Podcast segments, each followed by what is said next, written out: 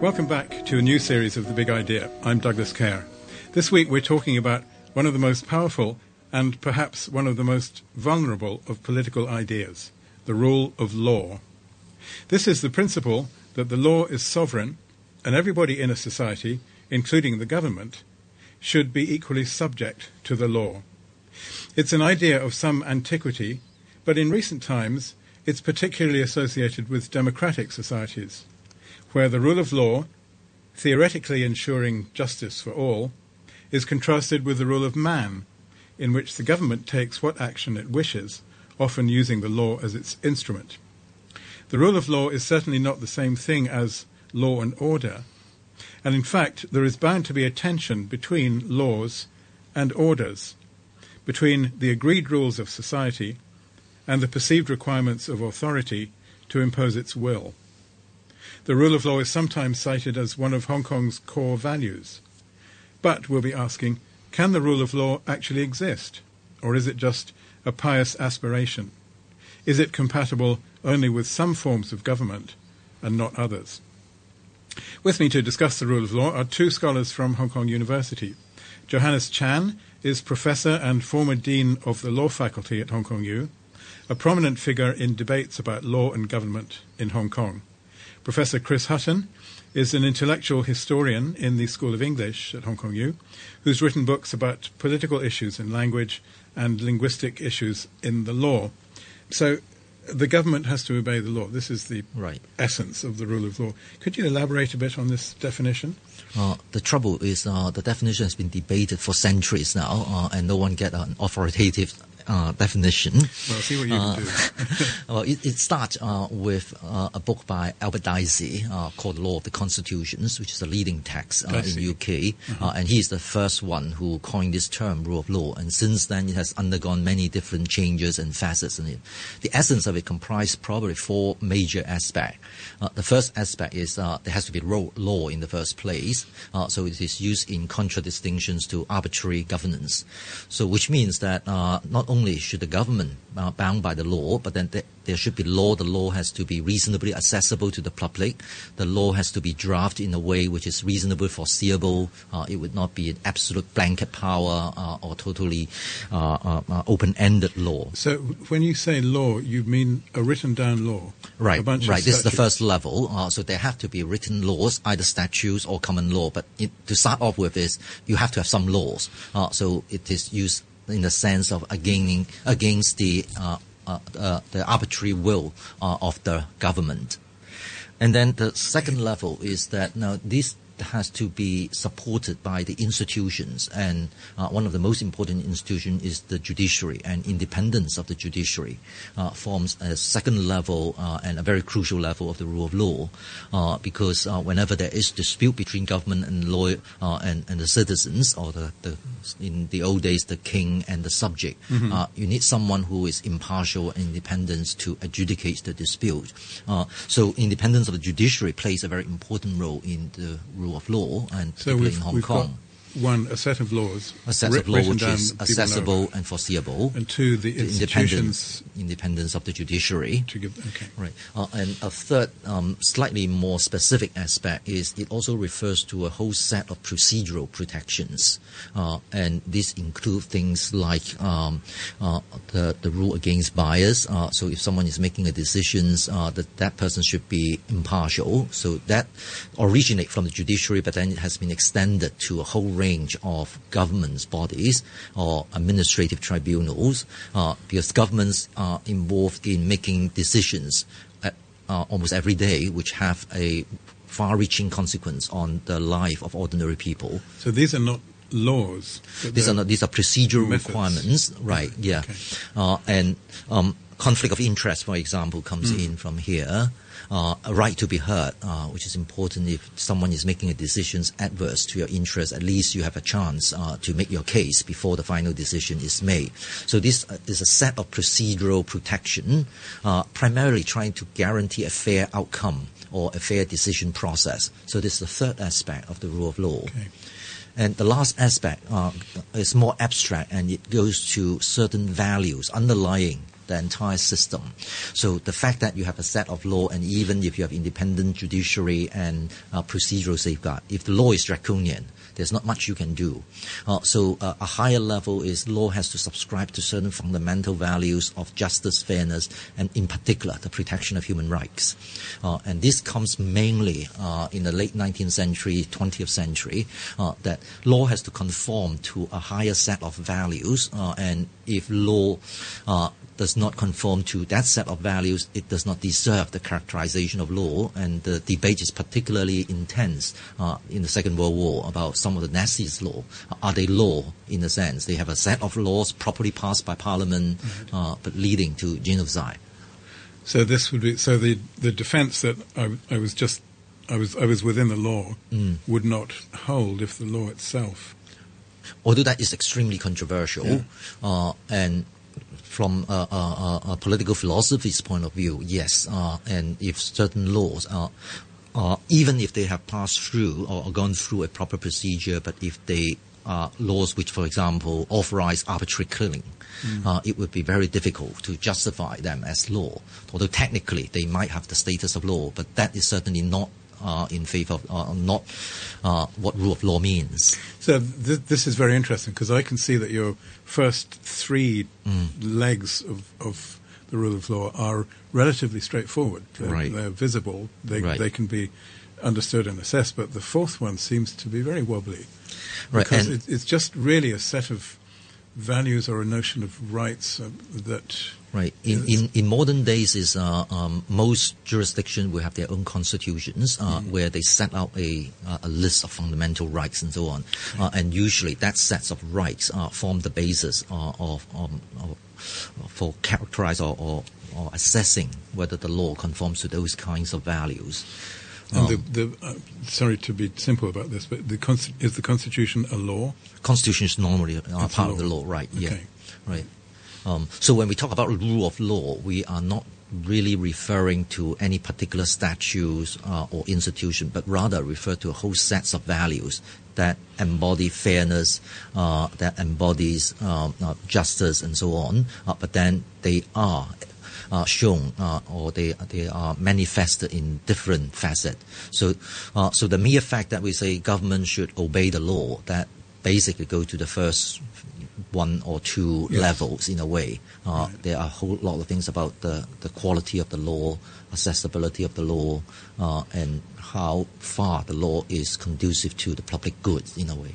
Let's go back upstream a bit um, to begin to answer the question of where some of these things come from. So, Chris, Chris Hutton, um, can, can, you give us a just a sketch of something of the inter- intellectual history of this principle?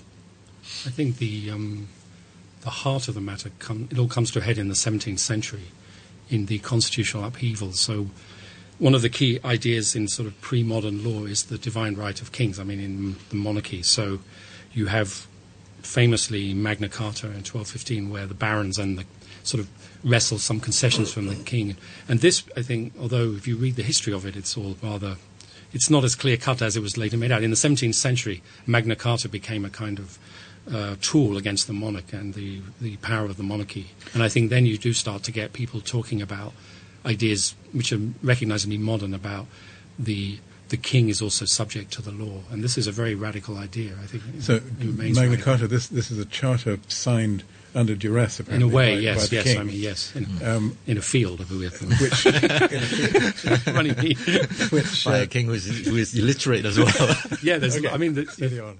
So the, this was a charter which, in some way, limited the rights of the sovereign to do whatever he wanted. Yeah, or at least the promise. I mean, it's a kind mm. of promise, and, and it has a lot of ups and downs. I think it becomes more an ideological tool much later. Okay. You know, when it's used against uh, James I and then Charles and so on. And, uh, okay, so then fast forward, then we're in the, the next in the 17th century, century, where where we've got where the monarchy is in major trouble. We're talking about about England, yeah. principally. Principally, right? yes.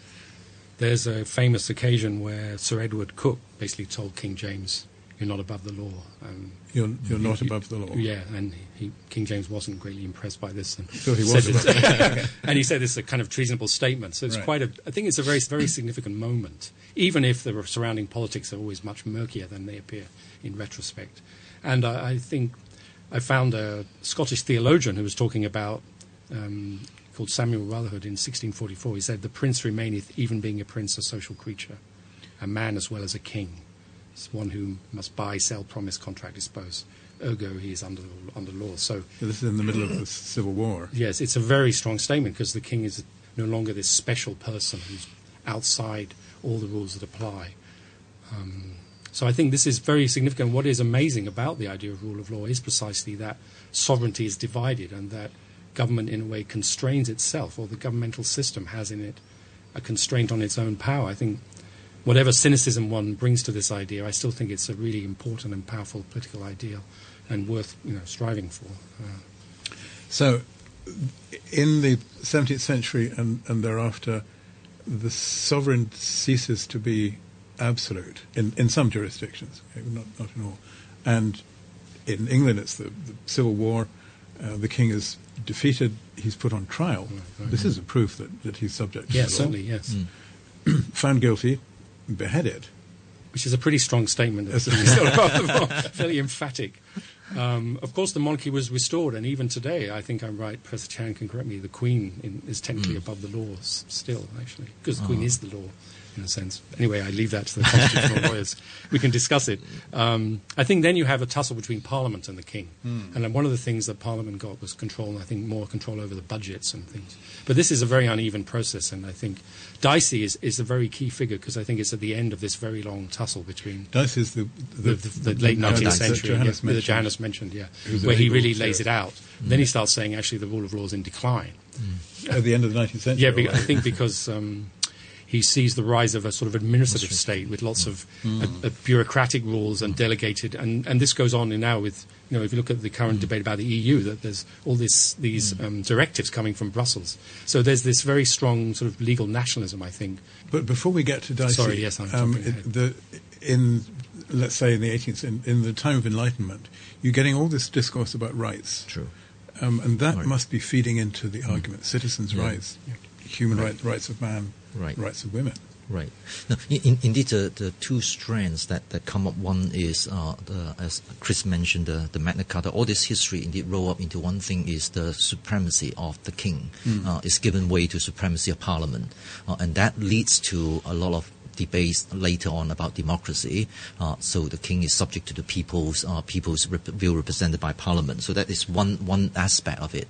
The other aspects from Magna Carta, although originally it is a charter uh, which free only the, the, the barons from the king, uh, and its political impact has been far more uh, more far-reaching than uh, it intends to be. Uh, and underlying is also the whole idea of the due process of law, which also creeps into uh, the uh, modern notions of the rule of law. Uh, and Dicey has been severely criticized since then, although he is uh, attribute uh, and credit for using these terms and so on. But partly, I think it is one aspect of his view.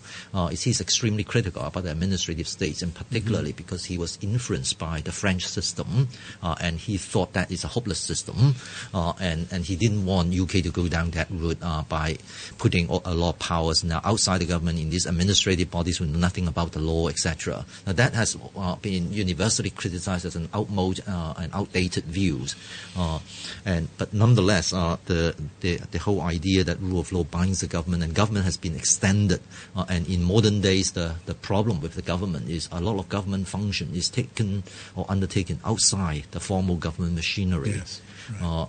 From hospital, education, transport, these are all done by statutory bodies or so-called independent body outside the government. So rule of law in a way now embody the whole range of quasi-government or statutory bodies that there are certain due process that they have to comply with. So the picture is becoming more complicated with more And more complex- diverse as well. Yes, okay. Right. That's In- why you- institutions, mm. That's why you have the rise of judicial review, I guess, because of all this. judicial review. yeah, Right. as, Right. as a key instrument. Right. Yeah. Well, that that's in a way a procedure to, to enforce rights, particularly in administrative law, of course, uh, and and Just explain what it is. So it, I can appeal against a decision made. This is not by not in the courts necessarily. This is in the court.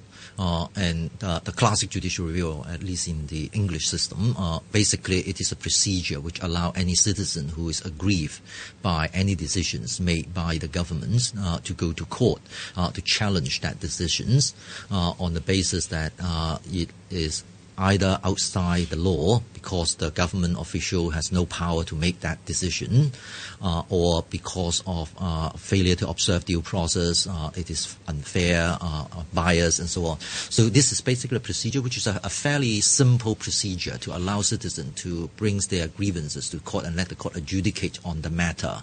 This is different from appeal. This is different from appeal, uh, and one major difference is on appeal, you look at the decision afresh and then make the decision again. In judicial review, it is uh, said to be exercising a supervisory function, which the court is, uh, the function of the court is one, to see whether it is within the power of the administrative body to make that decision, and secondly, whether statutory procedure and other common law procedure has been followed. Uh, if this has been done, it is not the function of the court to say uh, whether whether this is the right decision, whether this is a wise decision, or even whether the court will make the decision in the same way. So these are the functions uh, outside judicial review. Okay. Um, I want to go backwards again because I'm still in in the 19th century, right. and I'm thinking about the way that the rule of law, which is now quite a mature idea in Europe, mm. actually is one of the things that gets exported with empire. Mm.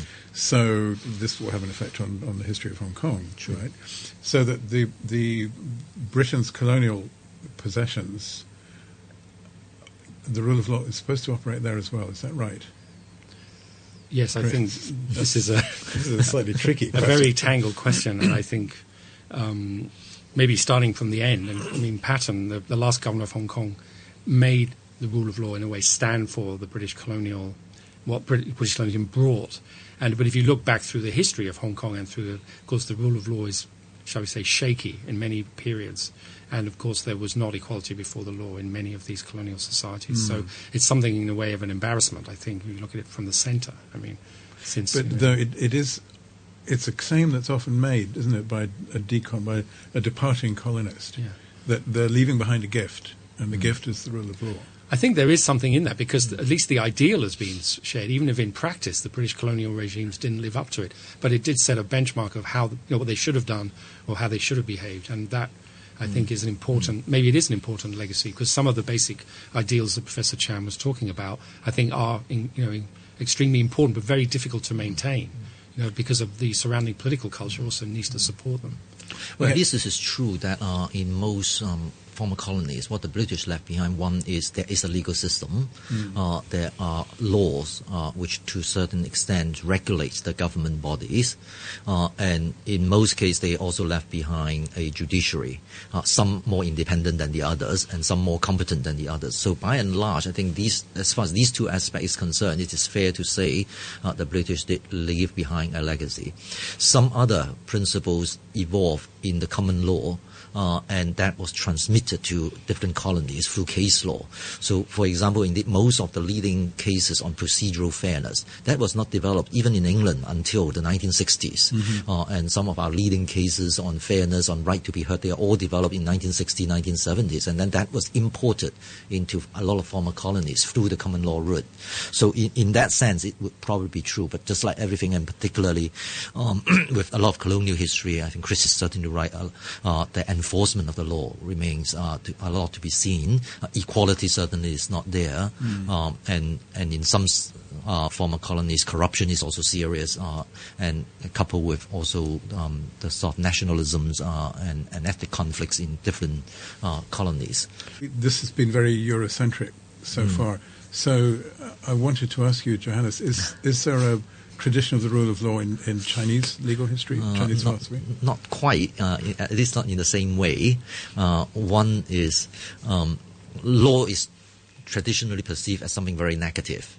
Uh, and particularly in Chinese history in the last 2,000 years, and since uh, the Confucianism uh, uh, becomes popular, the uh, emphasis is on the rights, R-I-T-E-S, rights. Uh, right. So civilized people observe rights, yes. and so you don't really need law. law is required only for those uneducated outlaw criminals. So uh, law was developed primarily in the criminal law area. So it is not true that China does not have law. Indeed, uh, in the Qin dynasty, which is 2,000 years ago, uh, the Han dynasty, and then when it comes to the Tang dynasty, about 1,000 years ago, law was at its height in a way. In the, ta- the Tang law is still being studied today, mm-hmm. uh, but one is it is primarily about criminal law, and secondly, there was some commercial law uh, in the Tang Code, but not in the earlier days. Uh, part of the reasons is uh, business people are also ranked very low in China. China, so it's the, always the, the, educated people, the, the government officials. Uh, so. Uh, uh, um, and labor is even ranked higher than, than businessmen. So you have some. That's why you have law for commerce because these are regarded as low rank people next to criminal and so on. So you have the law there. Uh, and and then over the years, uh, when it comes to Ming Dynasty and particularly the Qing Dynasty, the law becomes more complicated. Uh, and in the Qing Dynasty, it is a very sophisticated uh, code. Uh, and the Qing Code uh, covers now a lot more area on family law, uh, inheritance, and some of these were still used uh, in Hong Kong today and in Taiwan. Uh, and but then of course the, the criminal law is still highly developed uh, in in penalties. So that's the concept of Chinese uh, um, um, idea really of law. Sort of starts with law and order. Law and order, uh, and yeah. it is really for enforcement, for uh, maintaining the regime, uh, maintaining yeah. the sovereign. So there's no idea of independence of the judiciary. Indeed, the judiciary doesn't exist as such. the the best judge in China, in all the legends, the, the Judge Pao, mm. now he's the mayor of the of the province. He is the head of the investigation. He conduct criminal investigation. He is the trial judge. He is past sentence. He's the prosecution as well. Okay, uh, where is he now? All right, let, us just turn the table a bit and have a go at the at the rule of law. Um, because we're speaking about the rule of law as, as, if everyone agrees that it's it's the greatest thing, but there are arguments against it. Right? It, you could be said, for example, that uh, an observation of the rule of law makes governments weak makes it difficult for the sovereign to, for example, introduce improvements that need to be made and so on. Um, Chris, I'm turning to you for the case against the rule of law. There's a whole you know, sort of line of, of criticisms. I think from the left you have the classic Marxist critique. You know, Marxist theory of law is rather underdeveloped because they see law as just part of the capitalist system and it's reflecting the ideology of the ruling elite and so on. So they don't accept this idea of neutrality, I think, which underlies it. And then you have the right wing critics who see, who, who pick up the argument you mentioned, which is you need charismatic authority to get things done. You, and this law is a kind of pedestrian slowing up of, of the sort of, le- you know, of the leadership you know, the leadership is, the, is, constrained. The yes. Nietzschean view. Yes, it is, right. and it goes into sort of fascist rhetoric in the mm. 20th century. I think there are more general critiques about um, the law still has a lot of the mystique and, of the monarchy and the symbolism and the arcane language and so on, that it is removed from the everyday domain and, and therefore it, it, it has this sacred quality which is lacks transparency and is undemocratic. I mean, I could go on. There's more. There's a sort of. I think there's also an issue about the rule of law for people who are not citizens of the state. I mean, we have migrants and so on, and international rules, and I think that's a very interesting issue now. There's a line which I liked very much in uh, the play of uh, A Man for All Season, uh, in the context when Henry VIII uh, wants the divorce law uh, to get passed, and uh, the Lord Chancellor, mm-hmm. Sir Henry More, refused to accept that. And there was one conversation where his nephew asked him that, and uh, in, in, in light of the opposition of Sir Thomas More. And he said, if the law of England is like the forest, I will cut it down to the very last tree. Uh, and Sir Thomas More replies, yes, and if you are the man who can do it, and if you cut down to the last tree and the devil turns around, where are you going to hide yourself? Mm-hmm. Uh, and in a way, it sums up the idea of opposition is, yes, rule of law does not uh, produce efficient government in, in one sense because uh, it is obstructive. But on the other hand, it, it protects uh, the peoples uh, and ultimately protects the governments. It makes the governments more fair, uh, more acceptable to the people. So there's certain price efficient. Aristotle said uh, aristocracy is much better than democracy because they are not efficient. So mm. in, in one sense, yes, if um, if you want efficiency, the, the, a system with the rule of law may not be the most efficient. on the other hand, it guarantees that you can't go too wrong. Uh, and for an efficient system, we need a, a, a wise ruler. Uh, and historically, this proves to be a futile expectation. so, in, in that sense, some people say that rule of law is actually a negative verdict on human nature. Ah, yes, that's interesting. but still, we come. I mean, we have to circle around to one of the places where we began, which is the law has to be good, Right. right? Um, if if you have laws which are nakedly serve the interests of a particular class or are unfair to minorities or something, then obeying them is not going to ensure a, a just or better society. But that's why rule of law is from time to time linked to the democracy, Yes. uh, the democratic system. Because uh, if you don't have that system, you can't guarantee uh, that the, the law uh, is fair. At the end, is there are still laws which you find that they are not entirely fair. Uh, law could be used to further certain interests of the ruling class. These sort of things always happen uh, without a democratic system. So uh, within the constraint, I think we have the rule of law uh, on the basis that uh, one, we still have an independent judiciary. Second, there are still a relatively free press which can monitor the government. Uh, and thirdly, is um, this idea uh, forms almost a core value of the populace. In a rule of law society, what would be the signs that the rule of law is being threatened? Because Oh. there must be occasions where you've had rule of law True. society and then you lose it. Right. There must be occasions where you haven't had it and then you've got it. So, It's usually a gradual process, uh, and uh, if you lose it suddenly, usually that comes with revolution. Uh, sort of that situation, the, it will always be a sort of gradual erosion. Uh, a few things. One is when you have a very uh, obstinate government uh, who is not prepared to listen, uh, who has a very strong view of doing things, who are prepared to ignore the oppositions. When the political climate is right, uh, like Second World War Germany, uh, and so when you have strong leaders like Hitler, he's able to pass any law he likes. Now that that would be a first sign that the system is breaking down. Uh, and second sign, sign is uh, the judiciary uh, becomes weakened. Uh, and that happens in the 1980s in Malaysia when judges have been extremely active uh, and in exercising the power of judicial review. So up to a point, the prime minister didn't like them, so he removed the Lord Chief Justice. The Lord Chief Justice then seek judicial review uh, and get to the Supreme Court, and Supreme Court support him. Uh, the next thing, prime minister removes six out of the nine judges from the Supreme Court, Uh, and that becomes a major constitutional would be a crisis. Right? sign. That would be a very bad sign. uh, and then there are also um, fear among the people. Uh, when people are no longer saying things that they want to say, uh, worrying certain consequences, etc. Uh, that again would be, as, or, or, or people are now advocating very strongly, sometimes because national security reason, sometimes because of very bad criminals, so he deserves punishment, so we don't. Why should we give them trial? Yeah, I think that's an important point. The rule of law is not populism. It's not about the popular will being expressed directly. And I think that rule of law sits in a set of interlocking social and political institutions. This so sort of ecology. So I think the rule of law on its own can't, can't be self-sustaining. It's dependent on the surrounding political and social e- ecology. thank you. I wish we could go on, but we have used up all our time. So, thank you very much indeed, Johannes Chan, Chris Hutton, and thank you for listening.